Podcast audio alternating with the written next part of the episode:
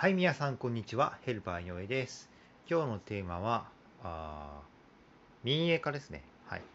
あの、生活に直結する民営化の話ですね。あの、皆さんご存知の通り、電気、ガスがもう民営化始まって自由競争になってますよね。で、今年の秋から、あのー水道もね、えー民営化に、事業者が決定して、えー来年度中に、えー開始をスタートするということ、開始をスタートするということことですね。はい。